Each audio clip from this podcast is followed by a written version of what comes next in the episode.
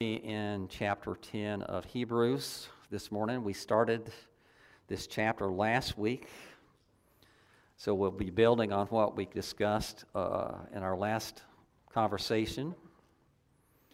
Uh, starting with verse 19 uh, to the end of the chapter, let me read. Therefore, brothers, since we have confidence to enter the holy places by the blood of Jesus, by the new and living way that he opened for us through the curtain that is through his flesh, and since we have a great high priest over the house of God, let us draw near with, it, with true hearts and full assurance of faith, with our hearts sprinkled clean from an evil conscience and our bodies washed with pure water. Let us hold fast the confession of our hope without wavering, for he who promised is faithful. And let us consider how to stir up one another to love and good works, not neglecting to meet together as a habit of some, but encouraging one another all the more as we see the day dawning near or drawing near. And if we go on sinning deliberately after receiving the knowledge of the truth, there is no longer remains a sacrifice for sins, but a fearful expectation of judgment and a fury of fire that will consume the adversaries. Anyone who has set aside the law of Moses dies without mercy on the evidence of two or three witnesses. How much more or worse punishment do we think uh, will be deserved by the one who has spurned the Son of God and has prolonged the blood or profaned the, the blood of the covenant by which he was sanctified and was outraged and has outraged the Spirit of grace. For we know him who said, Vengeance is mine, I will repay. And again, the Lord will judge his people. It's a fearful thing to fall into the hands of the living God. But recall the former days when, after you were enlightened, you endured a hard struggle with suffering, sometimes being publicly exposed to reproach and affliction, and sometimes being partners with those so dreaded. For you had compassion on those in prison, and you joyfully accepted the plundering of your property, since you knew that you, uh, that you yourselves had a better possession and an abiding one. Therefore, do not throw away your confidence, which has great reward, for you have need of endurance, so that when you have done the will of God, you may receive what is promised. For yet a little while, uh, and the coming one will come and will not delay. Uh, but my righteous one shall live by faith, and if he shrinks back, my soul has no pleasure in him. But we are not of those who shrink back and are destroyed, but of those who have faith and preserve their souls.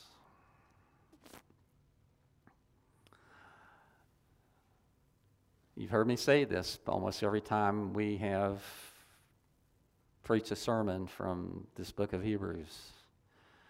That every time I read through it, I see more and more and more and more. This is, uh, to me, is other than the Gospels, is probably one of the richest and deepest books in all of the Bible, theologically and spiritually and every other way uh, that you can imagine. I don't know about you, but I have thoroughly enjoyed our time in the book of Hebrews.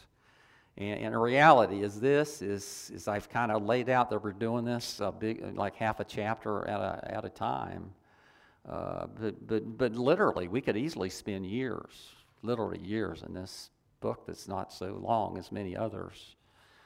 Uh, and I'm sitting here as I'm reading the text, I'm thinking, gosh, I didn't even put that in my sermon. I passed right over that. But obviously, I can't say everything that needs to be said. Those things are going to happen.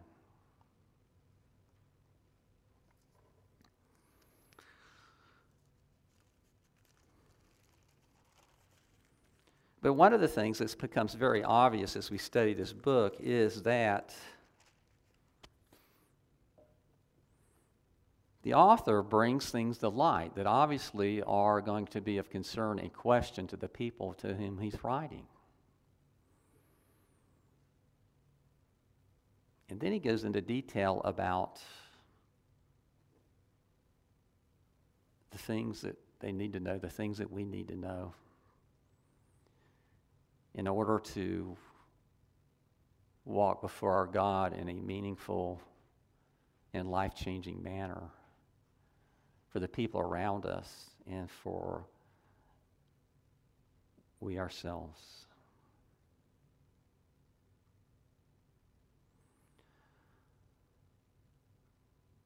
Again, what we see over and over in, in, in, this book is the author bringing to light something that he knows people are going to have questions about. And then giving us the solution or the answer to those questions.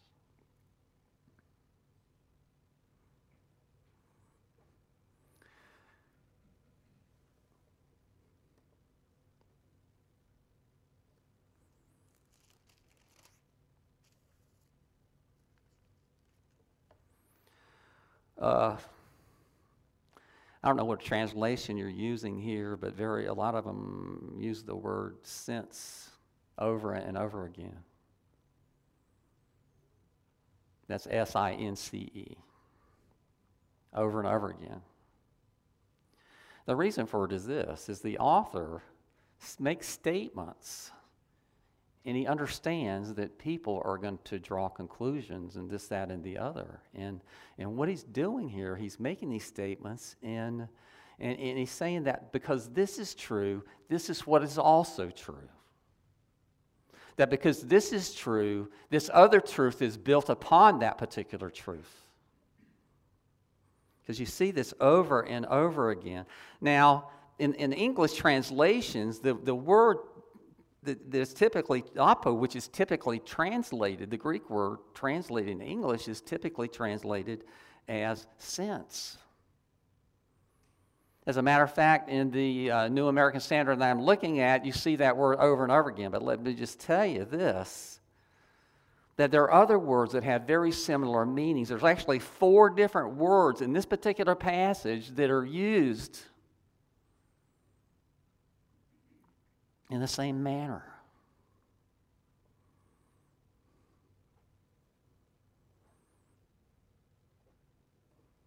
It's not just that one word. There's two, there's three different words that are used here that are translated very similarly. But again, we see this pattern all through this book, and that is that, that, that the author constantly and continually makes very strong theological and uh, statements. And then he demonstrates to his readers why those things are true. A pattern we see over and over again through this whole book.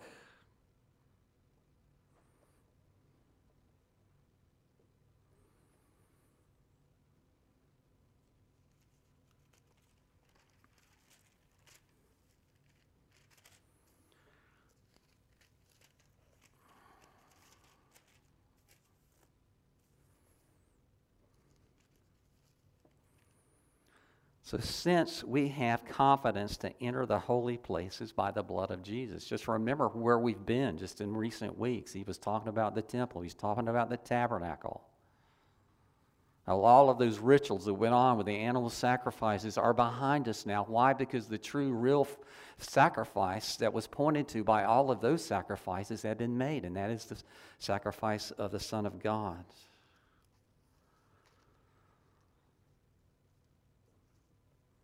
Now, we see this over and over again all through this book. The author makes a statement and then he builds a case to tell us why it's true.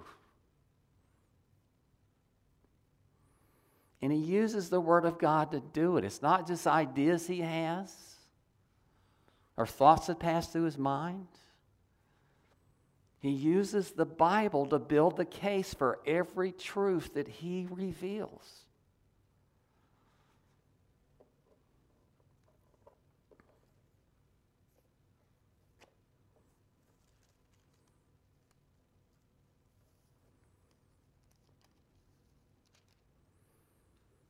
Text that we're looking at today answers the question why? Because of what went before it, what we studied last week.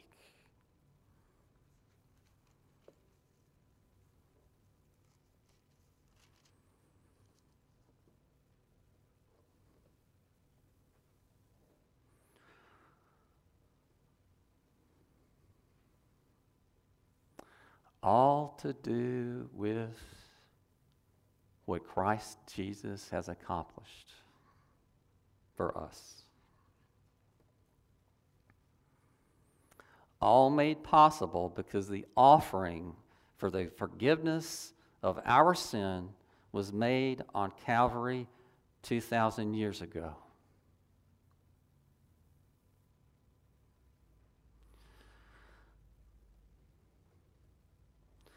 John the Baptist had described Jesus. He, he, saw him coming from the distance. Behold, the Lamb of God who takes away the sin of the world.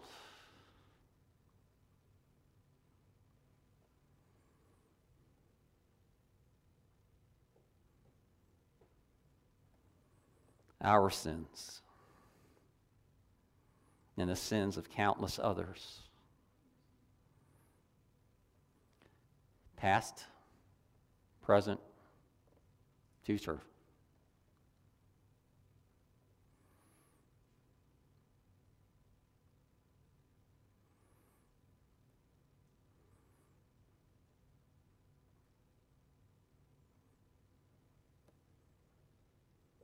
When we make a profession of faith, the only thing that we are doing are acknowledging something that God Himself already knew would happen back at the very beginning of time.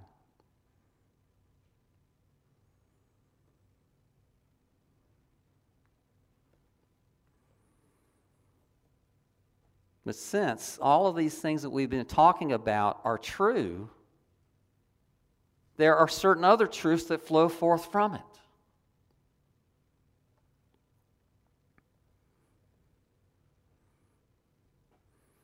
And again, the argument that really, you know, is emphasized in this particular part of the book is the priesthood of Christ.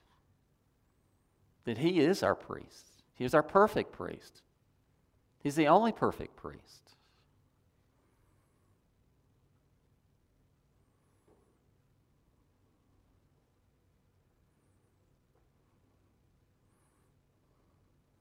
And because all those things are true,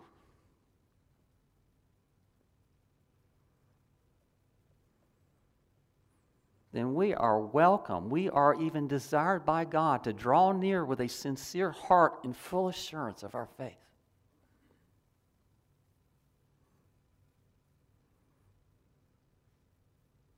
There are some people who believe that it's almost arrogant to believe with all certainty that you are saved.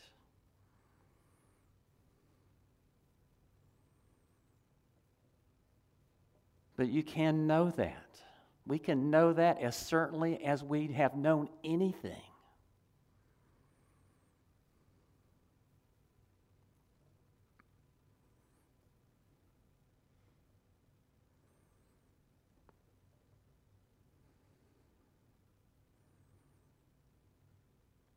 But because these things are true, let us do some things. Draw near with a sincere heart and full assurance of faith. I want you to be assured of your faith this morning.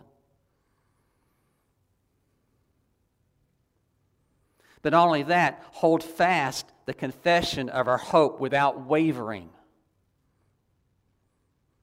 There's all kinds of things that we can give people ground on. Matter of fact, there's some, a lot of things we can give people a whole lot of ground on.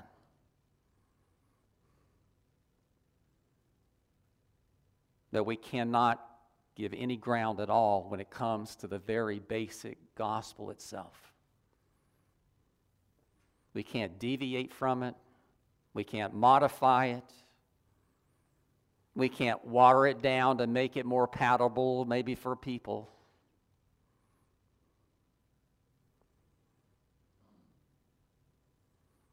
He also encourages us to consider how to stimulate one another to love and good deeds. In other words, interact with each other and encourage each other and strengthen each other.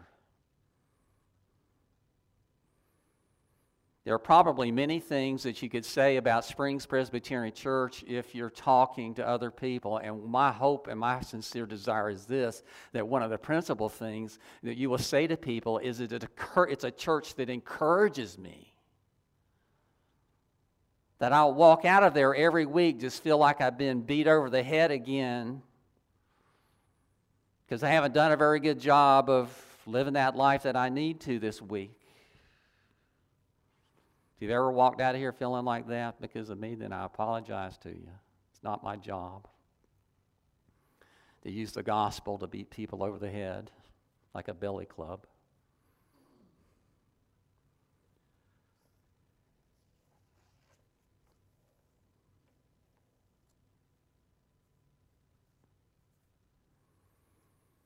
We often talk about assurance of our salvation. I mean, can we really have assurance of our salvation? Can we know with all certainty that we are saved? And then when we depart this world, that we're going to be wherever Jesus is, if He's here by then, or we go to heaven to be with Him?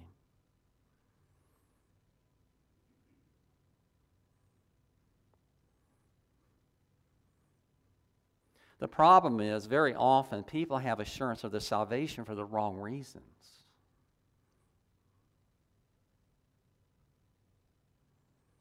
There's so many people out there that really believe that the assurance of our salvation is based upon my ability to keep myself saved.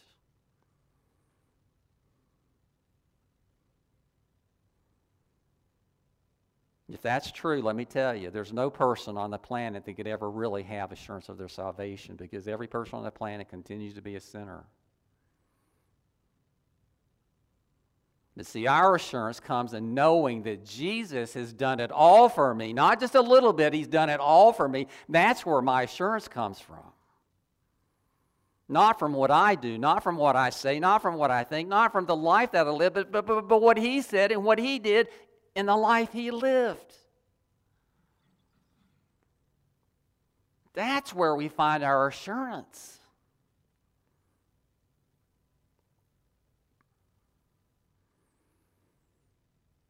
If our faith is real, and we know that there are faiths that are not real,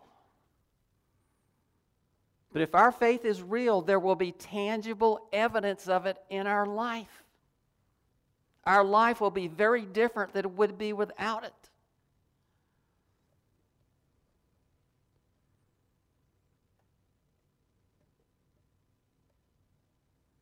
Our priorities will be very different than they had been before.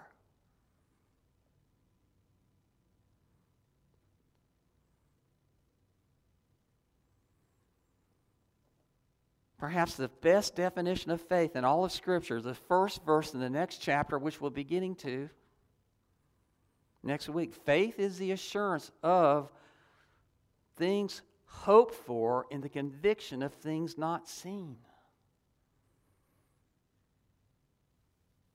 See, hope is a big part of faith. If there's no hope, there is no faith. But where does our hope lie? Does it hope does my hope lie in in me? In my ability to do what's necessary? If that's true, then it won't ever happen. Our hope rests in Him and in Him alone.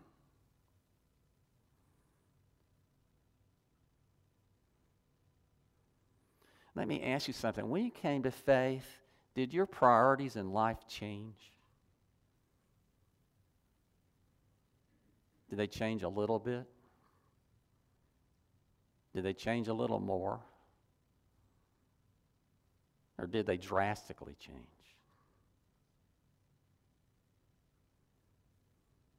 So many of the things that were important to you before, are they still important to you now? Things that were not important to you before, are they your top priority now?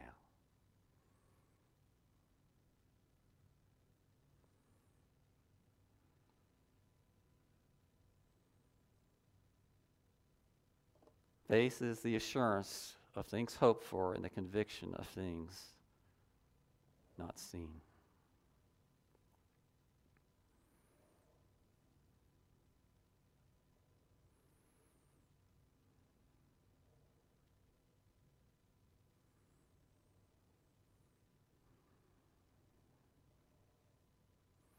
Jump all the way back in Hebrews. You know, the stuff that we've covered in Hebrews up to this point helps us to understand this point that we're at in Hebrews now.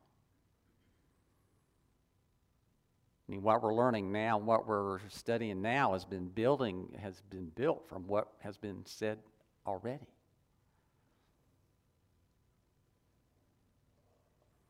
Remember Hebrews 4:16. Let us draw near with confidence to the throne of grace that we may receive mercy and may find grace to help in time of need. The throne of grace. It's that throne of grace that Jesus sits on.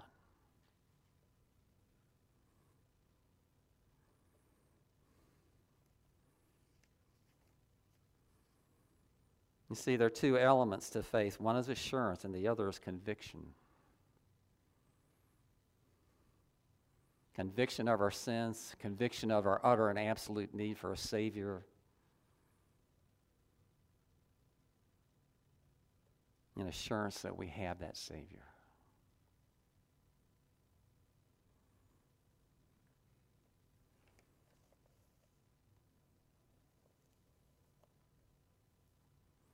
In times of need, where do you look?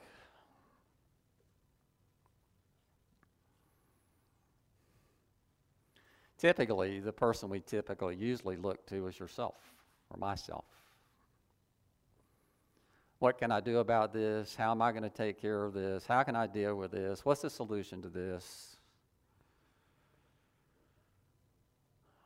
And usually, in my frustration, the second place I turn to is Lori. Hopefully, she will give me some enlightenment. And very often, typically, it's only somewhere down the line that it finally dawns on me that I really probably ought to bring this before the Lord. Because He ultimately is the only one that can help me with it. He's the only one that can answer the questions that I have.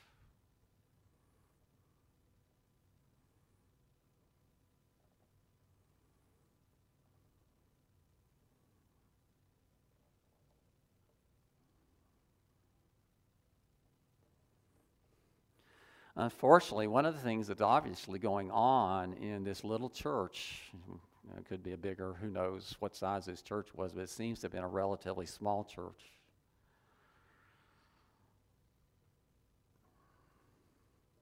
But there were people there who were considering giving up the ghost and going back to the old ways.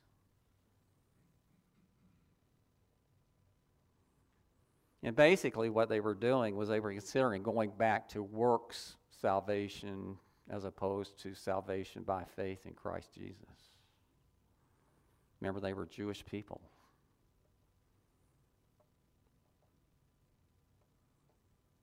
But seriously, in times of need, where do we go to? Where do we look?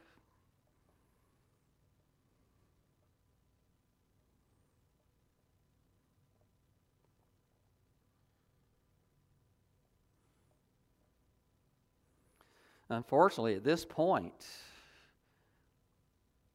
there must have been some church members who had forsaken the assembly. Otherwise, why would he have even brought it up?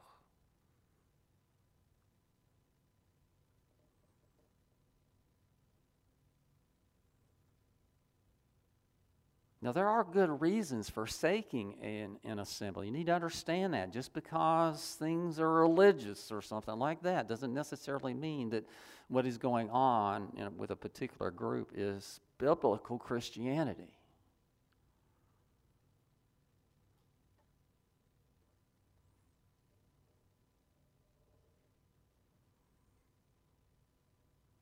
There are good reasons for forsaking the assembly. When there's a heretical teaching going on, you need to run from it like a scalded dog.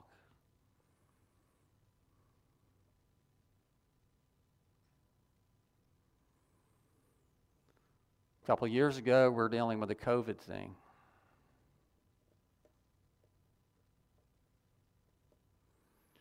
And the church was confronted with what do we do with this? Do we just continue to do our business as usual? Do we start doing just everything we do online so that people can watch it on their computers or their telephones?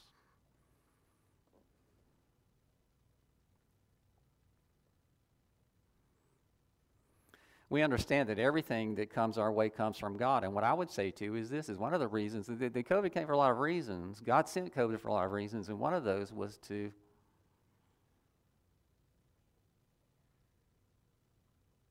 thin the ranks.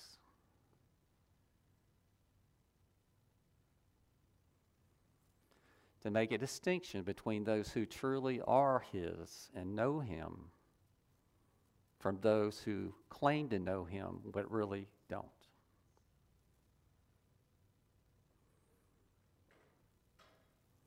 The Bible talks about this. This is not coming from me. It talks about the, the chaff that is among the wheat. We need to understand that when things like this come, these natural crises, God's using them for a lot of reasons. And one of those, very often, is to make a distinction between those who are His, truly, and those who claim to be His but really aren't.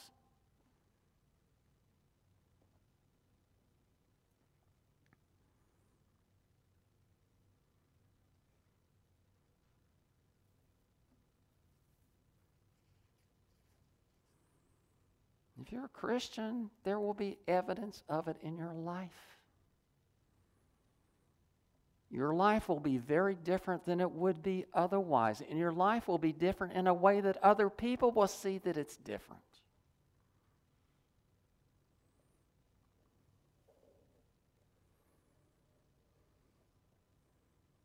As far as COVID goes, I just read this the other day. It was surprising to me because everything else I had read didn't seem to indicate this at all. But this is from Pew Research they're saying that the percentage of Americans who identified as Christian dropped 15% in the last 14 years.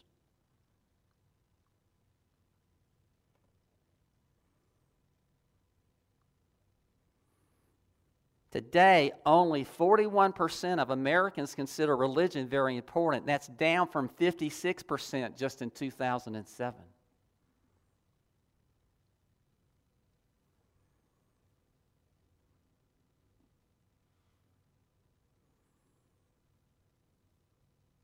we understand this, that, that, at least from a particular perspective, we're experiencing the secularization of America. Or certainly the effort to do that. And we know that America is the greatest nation that ever existed on the planet Earth, and we know why. It's because Christ has been at the center of it from the very beginning. He is what built America, He is what made America great.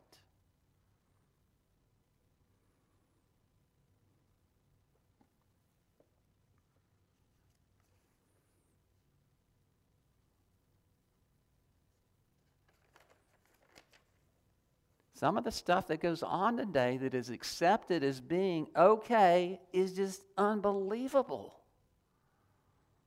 Shocking.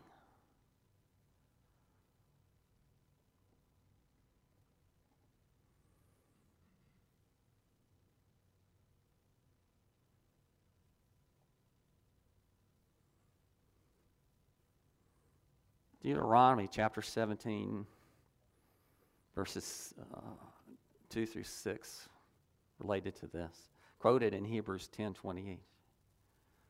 Anyone who has set aside the law of Moses dies without mercy on the testimony of two or three witnesses.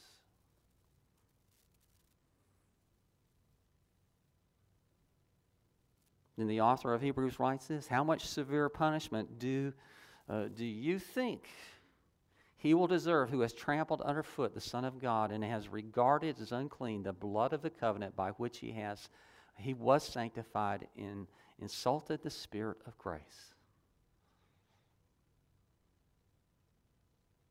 Strong words, biblical words.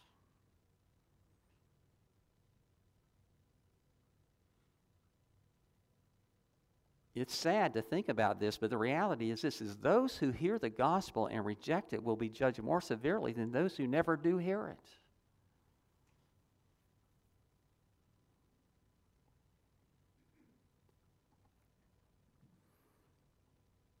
Because basically they're doing what is talked about here. They're insulting the Spirit of grace. They're trampling underfoot the Son of God.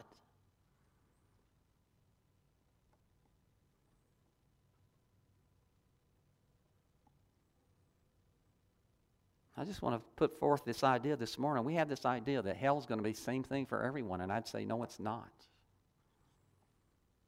No, it's not. Those people who have openly and willfully and purposely rejected Jesus Christ are in a category like no other.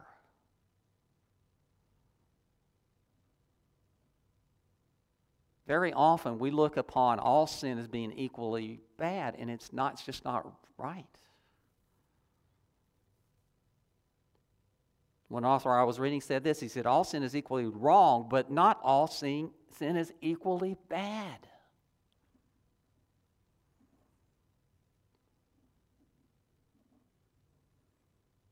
I mean, there are scriptures that tell us that God doesn't look upon all sin in exactly the same light. James 3 1. Let, let uh, not many of you become teachers, my brethren, knowing that as such we shall incur a stricter judgment. That doesn't sound like he treats everybody exactly the same way. Jesus said this to the scribes Beware of the scribes. You see, beware of the scribes who walk around in long robes and like respectful greetings in the marketplaces and chief seats in the synagogues and places uh, of honor at banquets, who devour widows' houses and for appearance's sake offer long prayers. These will receive greater condemnation. Not equal, but more.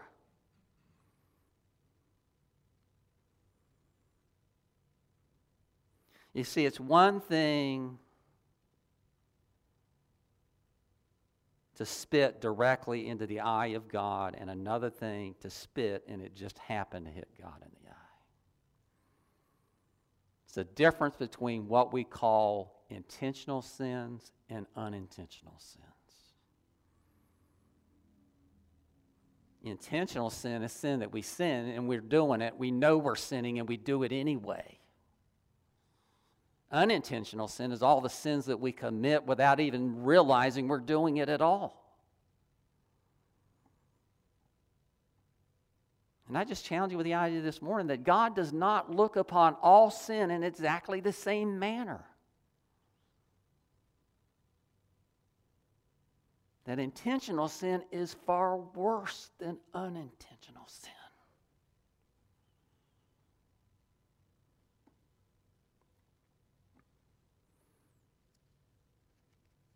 Mean, simple logic demands that God not see all sin in exactly the same light.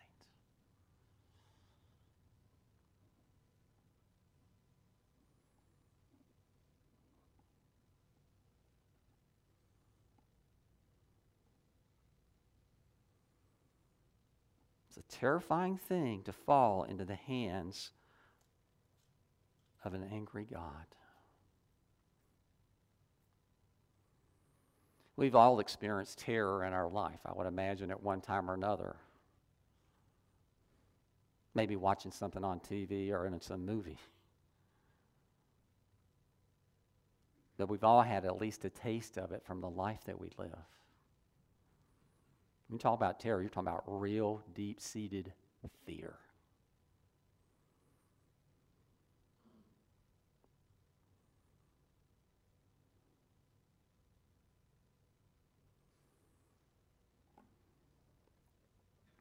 It's a terrifying thing to fall into the hands of an angry God. God said that.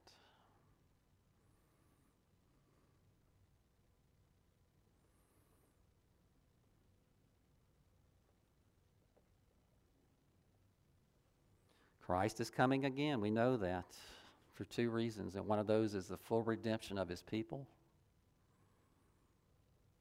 And the other is to judge those who are not.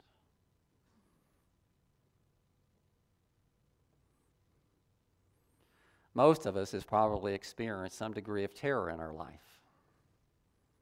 We've had traumatic things happen to us.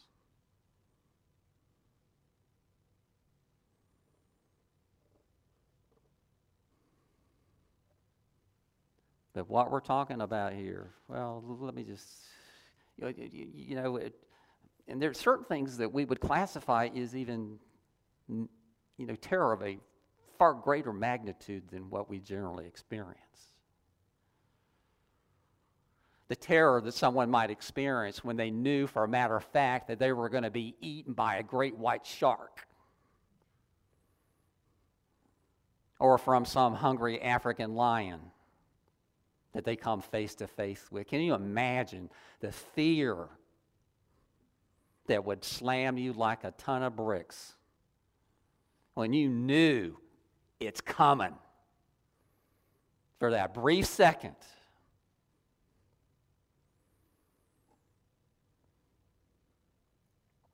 It's amazing some of the things you can find on the internet now.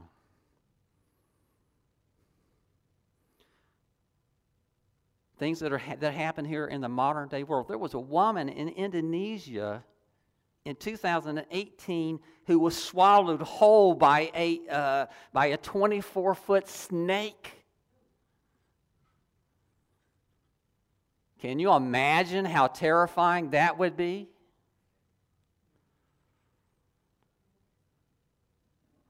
guy named Timothy Treadwell was killed, mauled, killed, and basically eaten by a grizzly bear not so many years ago. I mean, can you imagine the terror that you would experience in a situation like that? It's just it's beyond our comprehension. Until we're there, we can't we can't even come close to understanding what it would be like.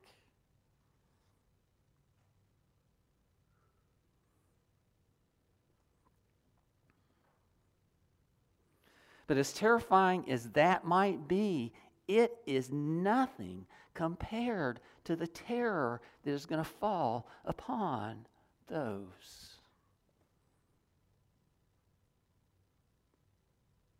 who have rejected Christ Jesus.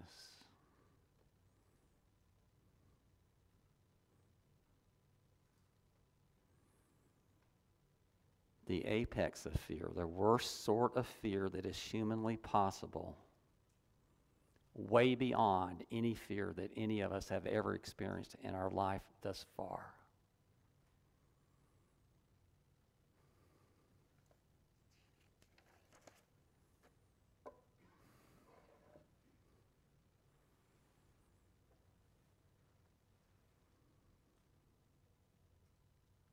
But it's that fear that Jesus has saved us from.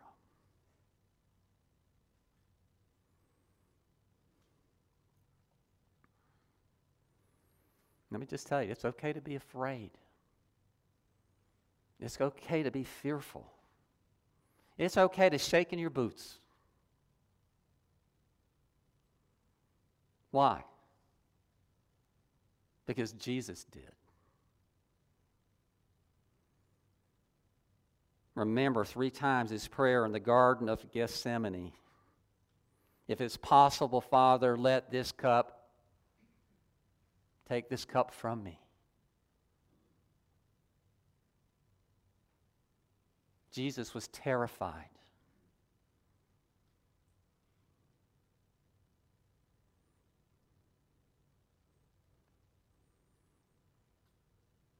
Three times he prayed that prayer. He prayed so fervently that sweat like drops of blood were falling to the ground. Don't tell me that Jesus was not terrified, that Jesus was not fearful.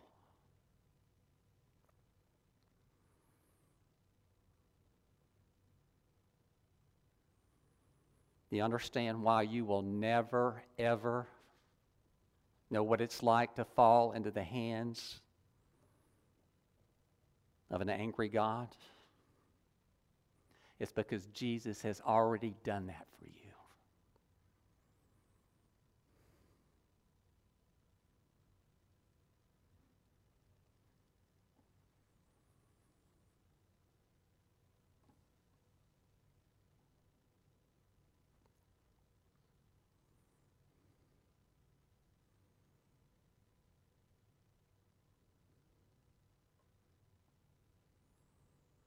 Hallelujah. Hallelujah. Hallelujah. We're going to administer the Lord's Supper this morning. And I can't think of a better time to do it than now.